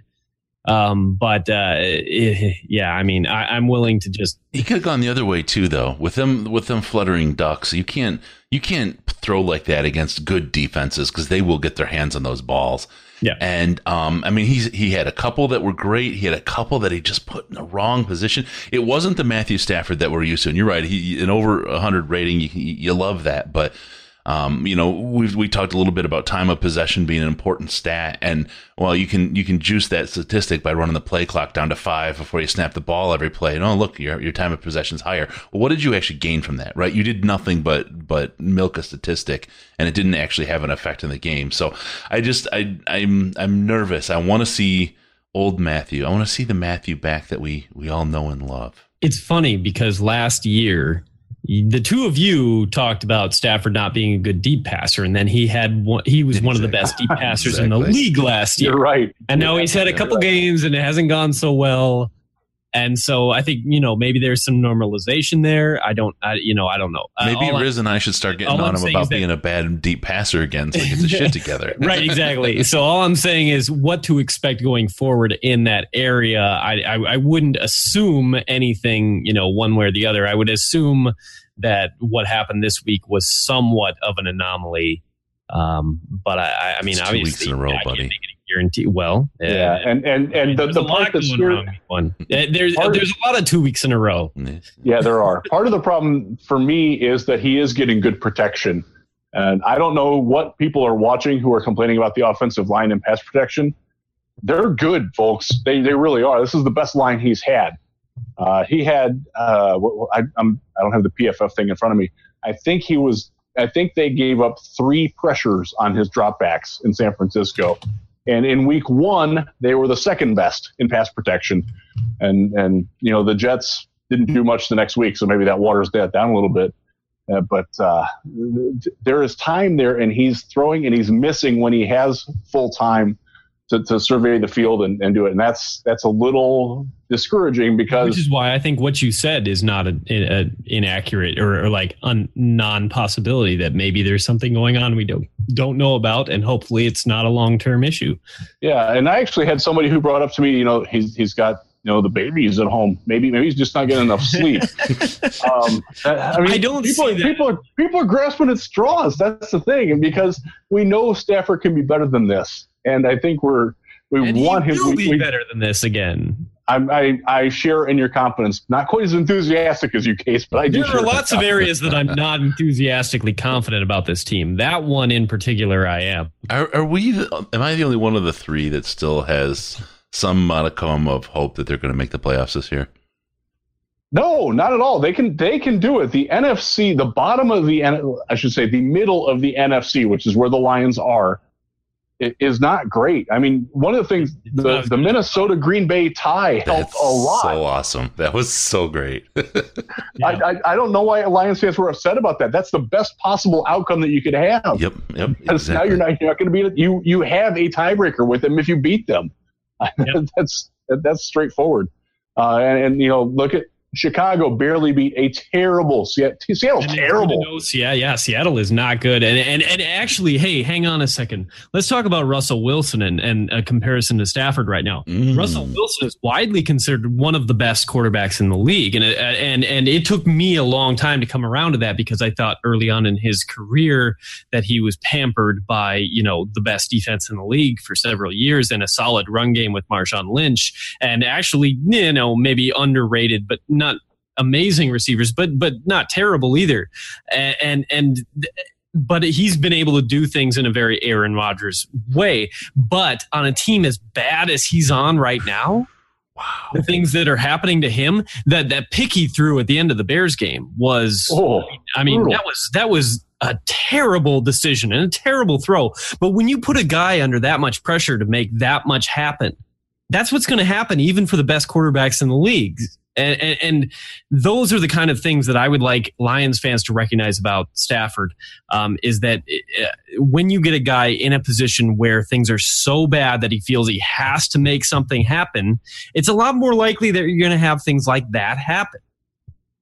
And nobody, well nobody in the Lions fan, like I, I, would, I would ask you in the Lions fan base how many, how people feel about Russell Wilson. Because if you feel about Russell Wilson, uh, you know that that he's getting, uh, you know that he everything is, you know, not right for him because of the team around him.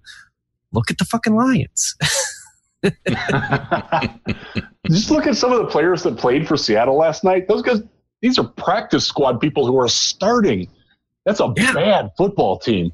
Arizona, worst football team in the league. They are I called that awful. too, didn't I? Yeah, yeah, you did. They they are they have three points. in, The Bills. I, I think I put the Bills 32 and the Cardinals 31, but it was it was, it was a when, debate. when your quarterback reti- or your cornerback retires at fucking halftime. Yeah, it was a debate. It wasn't easy to see. they they had been outscored seventy eight to six in in six quarters when he did that. I don't blame him for walking off.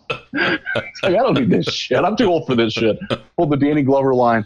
Oh, that was that's a that's a good one. Oh man, they're bad. There- Yeah. There's a lot of bad. I, I watched New Orleans this past week. They barely beat Cleveland. Now I'll say this right now, and and I'm not. You guys know I am not a Cleveland homer. The Browns are a good football team. They haven't won yet, and and so Oh, the put that in talent your is there now. The talent They is have the absolutely talent. there. Their coaching is oh oh Yeah. bad. Oh yeah. It, it's it's Rod Marinelli bad. Uh, but they they were I, I dare say that the Browns were a better overall football team than the Saints. Uh, nobody's going to stop Michael Thomas this year. He's going to catch 150 passes. And I think Uh, the Saints will right the ship and that they'll be a They will, and, and they they started to they started to figure out their pass rush towards the end of that game. But they are not this juggernaut that, that a lot of people thought they were going to be. Carolina's vulnerable. Dallas, they. Dallas, my God, they're they're not good, and they're a lot better than the Giants. So that there is room to be made for the Lions if they can get hot, win three out of four, or you know five out of seven. They're right back in the thick of the NFC playoff race because think I the- said- I nobody think- no, nobody's going to bury them. I think I said if the Lions come out one and three out of the first four games, I'm not going to be that upset. And now, then again, I, I wish. Yeah, and you know, on, on that note, if if Case does get his wish, we've talked about this before. Uh, Week one, we talked about the hot tub toaster party. Uh, it was time. It felt it barely saved, barely saved in the on that one. Week two came out a little better, but if we come out one and three, there's going to be a number of people that want to do the hot tub toaster party. If you're going to do it, always go to DetroitLionsPodcast.com, pick up your official Lions toaster. I mean, you want this team to let you down. and you probably need a good extension cord too. Yeah, yeah. Make sure you're at least on a 30 amp breaker. Maybe I shouldn't give too much. okay, I'm, I'm going to walk into my bathroom right now and see where the closest outlet is to my shower. I don't have a bathtub. Yeah, don't do the Um, GFCI. It's not going to give you enough yeah. of a, a jolt. You got to get a, a good solid. Yeah, I, I, I need probably a 12 foot cord. Yeah, maybe go out to like if you have like uh, 220 outside for like a lawnmower or something, or your Tesla charger or something like that. Go ahead and plug that bad boy in there. Tesla charger. anyway, you know what to do. Get your great Lions merchandise. If you want Michigan, Michigan State swag, go ahead and do do it there. It's DetroitLionsPodcast.com. Click on the shop link, head on over to Fanatics, and everything you buy, they give us a kickback. It doesn't matter what you buy from your, your favorite sports teams, college, pro, or wherever. Just get it that way, Buy- and it'll help hook us up. Buy that Chase Winovich Michigan jersey, and you can convert it into a Lions jersey next year when he's the 11th overall pick in the draft to Detroit. Oh, oh wow! You think we're picking? Calling my shot 11? now. As bad I- as I- I may- 11. wow. I may or may not be, be being required to do a mock draft this week. There, there is a Maybe. run on toasters in Detroit if we draft 11th. I'm telling man. All right, let's let's talk That, about. that may or may not be where they are listed. Um, oh, by the way, can I can I bring this up because I had to write this earlier today? Um, the they released uh, one of the Bet Online AG released the uh, odds for the first coach to be fired.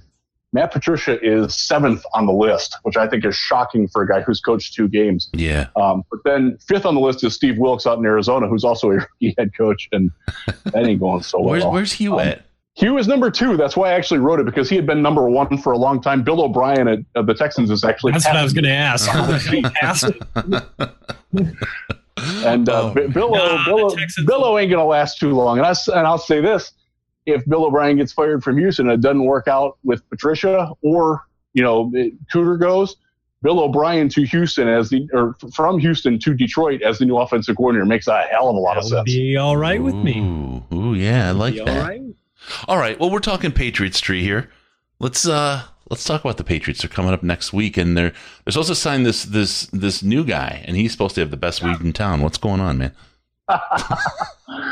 Oh, Josh Gordon is not my problem anymore. Oh, it's so nice. Maybe after this week he won't be. Uh, yeah, yeah, that's true. So I, I've covered Josh Gordon for the Browns, and it's it's complicated. And I got this sentiment from a player on the Browns today because um, I've been texting back and forth with him. I know him pretty well. And I asked him what the mood was like, and he described it like this. And I thought it was a really good analogy. He said, You know what it's like when, when somebody brings a toddler to your house and your house isn't toddler proof? and you got like a pool, you got all these steps that you can't block and everything, and you're just like all of your attention is like focused on keeping the kid safe and keeping the kid from hurting himself. Mm-hmm. He said that's what it was like in the locker room in really Cleveland. know exactly what that's like. you're looking around your place. but that's the so, best part so, about having video on these things now. so and, and so I, I'm like, yeah, I kind of see what you mean. He's like you know how when they when that toddler leaves, how tired you are, how exhausting it is. Yep. Like that's what it was like around here. I'm like, that's a great analogy. I wish I would have thought of that. Wow. but no, but I, they they are they loved Josh, and they they all. I've gotten this from everybody around Cleveland. They want the best for him, but everybody agreed it was time for him to go. And one of the reasons why is because he wasn't very good against Pittsburgh. I, I can't stress this enough. If you think that Josh Gordon of 2013, the guy who caught 1,686 yards and nine touchdowns and, and led the league in yards per game uh, at 22 years old and looked like a future Randy Moss, that guy ain't there anymore. He's not even close to there anymore. If you put him on the Detroit Lions, his two years of football would come back and not quite be the same. He's played 11 games since then out of those games, he's had one fantastic catch in week one against Pittsburgh, and damn, that was nice. Yeah. He had a he had a nice first half of the first game he played back last year, and then he was out of shape and gassed and couldn't run. Uh, and there was some signs of that in Pittsburgh as well. That he he has over muscled his body. Uh, if you remember David Boston, remember how really good he was right, until he got too rocked up. Josh Gordon has crossed that threshold he is not as quick or as nimble as he used to be. And it really showed against Pittsburgh when he could not get free from Joe Haden. And Joe Haden is essentially oh, man. he is Teez Tabor with with a little more experience. Uh, so that's not good. and, and, and by the way, Gordon did not get a catch until Haden left the game. That's that's how uh, how poor he was. No, no, I'm not saying I'm not saying you don't have to worry about Josh Gordon. He he is talented enough. He's got incredible hands. He really does. He runs decent routes. And if if Tom Brady is Tom Brady, and you know he's Tom Brady, he's going to find use for him. But uh, I'm talking, he's a guy who's going to get you like three catches for 50 yards and a touchdown maybe every third week. That's where he's at. If he was in Detroit, he would be the number four wide receiver. I have zero, zero doubt about that. Oh, he yeah. is not as good as Golladay or Tate or Marvin Jones. He is not. No, I, I, I say that unequivocally. So all you people who want wanted Josh Gordon here, y'all again suck my hemorrhoids and do it with with some menthol because that would feel better. I think you like them nibbled more than sucked. But so the thing I'm thinking here, that was um, a Fisher for. The, you lowered the bar lower than I was gonna. Wow, the, the, let's mark this on the calendar. This is a first here, man. Um, if, if, I think about it, there's there's there's a, there's a couple of things. First, you get the um, uh, remember Randy Moss, who was just a problem child forever. He went to to Belichick land, and he did just fine right? He did great. He, he did he did just fine, and um, I, I, feel like as as you heard, like they've got the place uh, set up for toddlers in in Cleveland. Maybe they won't do that there, and but maybe the Belichick kind of environment is the kind of thing he needs. Maybe he needs that that tough love. We'll see how he does. But let me. I'm going to throw a scenario out here since we're talking about this Patriots game, and uh, I want to I want to just just I want you guys to think about this. Okay, can you imagine what would happen on Twitter and how many heads would explode if we walked away with a win? like, oh. absolutely. No one of us three is expecting the team to win the game right now. Can you imagine if the Lions won that game against the Patriots this week? On national TV. Yeah. Oh, yeah. That'd be awesome. Right? Chris Collinsworth's head would freaking explode on camera. They wouldn't have any graphics, right? They wouldn't have anything to support a, a, a win from the Lions. I mean, everybody right now is, is, you know, Lions down by 104 or whatever. And then how, as fans, I mean, talk about schizophrenia. How the hell do you deal with that? right? You you watch this absolute just swamp ass performance against the Jets. You watch this partial collapse and, and incompetence with some partial amazing play that you just don't know how to identify the team, and then they go out and beat someone like the Patriots. I just can't imagine. It, people would just say, "I don't know this team. I have no idea," and there's there's just I have no ability to predict what the hell's going on. I think that's a very fair assessment. I, hey, speaking of, I, I, was on the gambling thing earlier. I, I, write a lot about gambling for whatever reason that gets a lot of clicks. The uh, line has actually moved in the Lions' favor. It opened at seven and a half. It's down to seven. So there are some people who like the Lions in this matchup. I don't know why, uh, but uh, they, people people who bet that kind of money to move the lines tend to do so because they make money. Yeah, just saying. Yeah, yeah, yeah, yeah, yeah. It's all about the money, right? And somebody's got to make it. So, all right, what to look for this week, Riz? What do you think we should uh, keep our eyes open for against the Patriots besides Josh Gordon being too slow to stop? Um, He's gonna. I, I, will predict he will catch. Let's see. They don't. They still don't have Edelman. They have. Uh, he's going to catch four if he plays even because he he had a bad hamstring. He hurt it, and, and the reason why Cleveland got him he did not test positive for drugs again. Right. He he hurt his hamstring doing a, a unsanctioned promotional shoot. Uh, showed up Saturday morning late for when he was supposed to be there, complaining about this hamstring thing. They're like, "We don't trust you anymore. Go away." Um, and and people who are talking about another thing with Josh Gordon is that everybody th- assumes that he was just on pot. Go watch the video he recorded this spring where he talks about his cocaine and methamphetamine and purple drank addictions there was a whole lot more going on than pot in Josh Gordon's life. That sounds like a uh, Tuesday uh, that, at the Risdon house. Yeah, well, my cat's looking at me like, "Hey, buddy, let's party." uh, yeah, so uh, you got that. Uh, th- that, but that that also adds to why it would be that much harder for him to come back because apparently weed is not addictive. That's what all the people who smoke weed all the time tell me. Uh, even though they they can't they smoke weed all the time. I stop. yeah, yeah, exactly. they don't for for as enlightening as pot supposedly makes you, they don't really make that connection, and that's weird to me. One of the reasons why I don't smoke pot. But but anyways, we're talking about causality versus you know. Here comes, now I'm going to need some pot to understand what you're talking about, Case. Here comes our, our stats analyst. Smoking out of an apple been there. oh man. Okay, so yeah, so I, I, I don't expect a lot out of him, but I do expect Tom Brady to look like freaking Tom Brady, and yeah. I expect Gronk to have a massive game. Yeah, although he's built although, to destroy this team. Jarrad Davis looked good in coverage. He can't tackle me in an open hole, but he can. He also he can, looked good blitzing. He did. He, so he did some role. positive things. Yes, there is it's not all terrible with him. He just can't tackle. Um, no, I agree. He, he needs, which is kind of a crucial skill for a defender in the NFL. I agree. Right. I agree with both these. And things. and you know it would help him.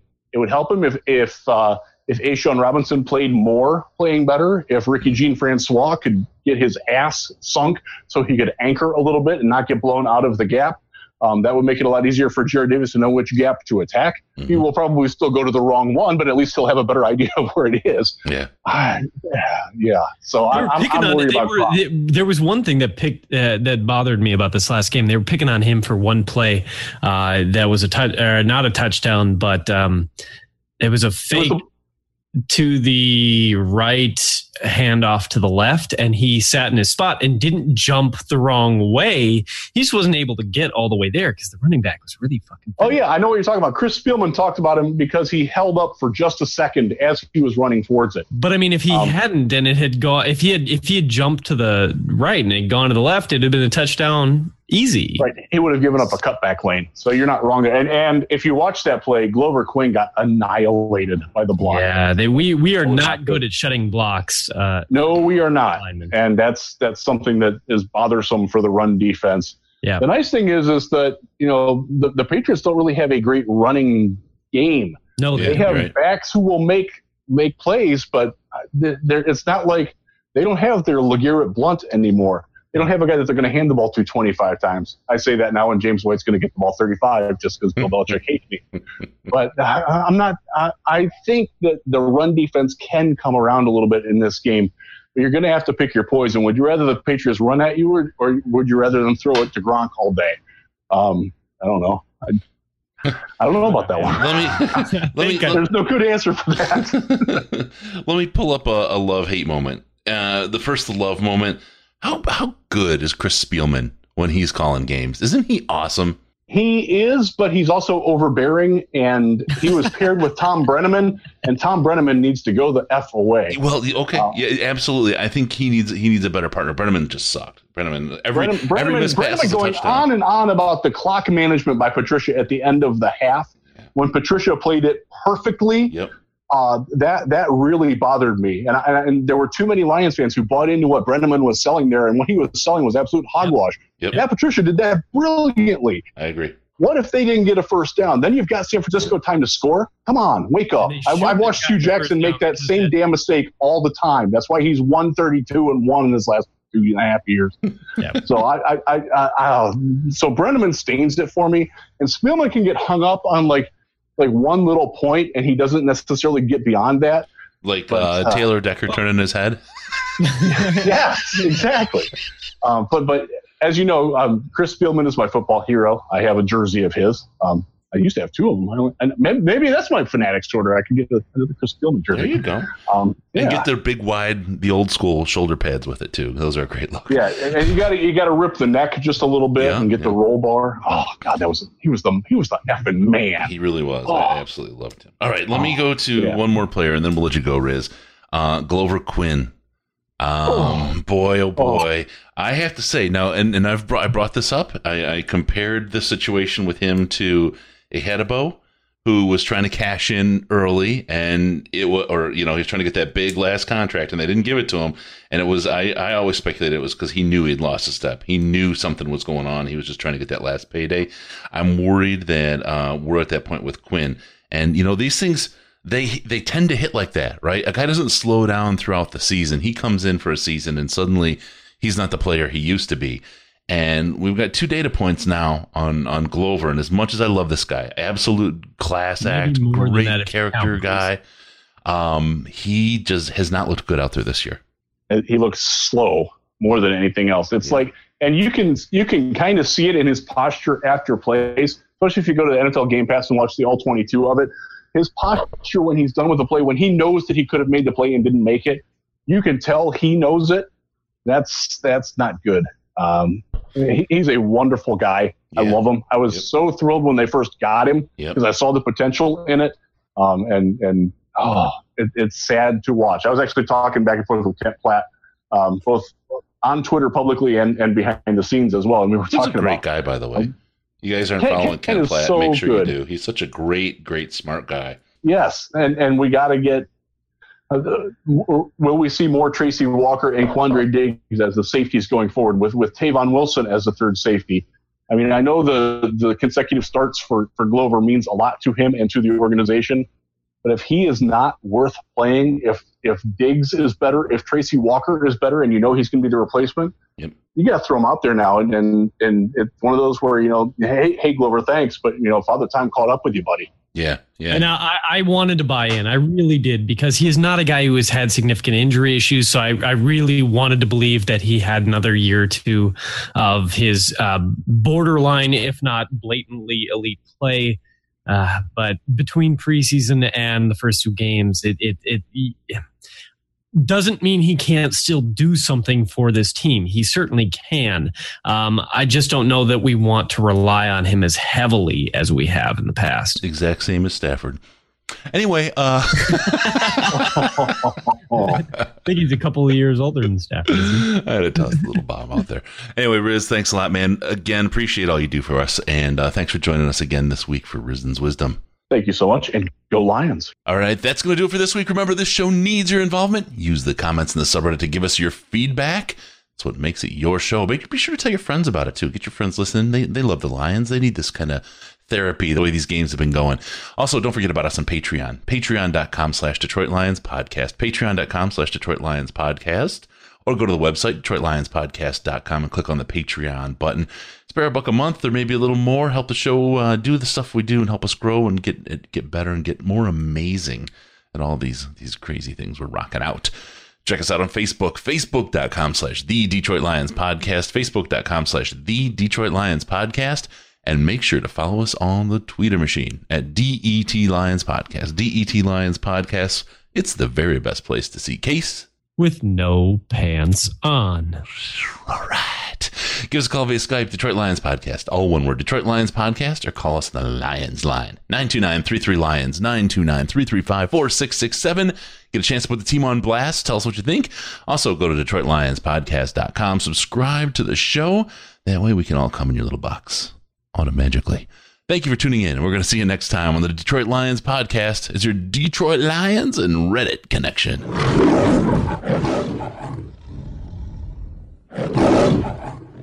Final seconds winding down, and look at that. How big is that? Chris and Case out of time. Pack the bag, start the plane. This show is over. Hey, Dean Blandino here, and I can tell you unequivocally that call was 100% wrong. Go get laid, my friend.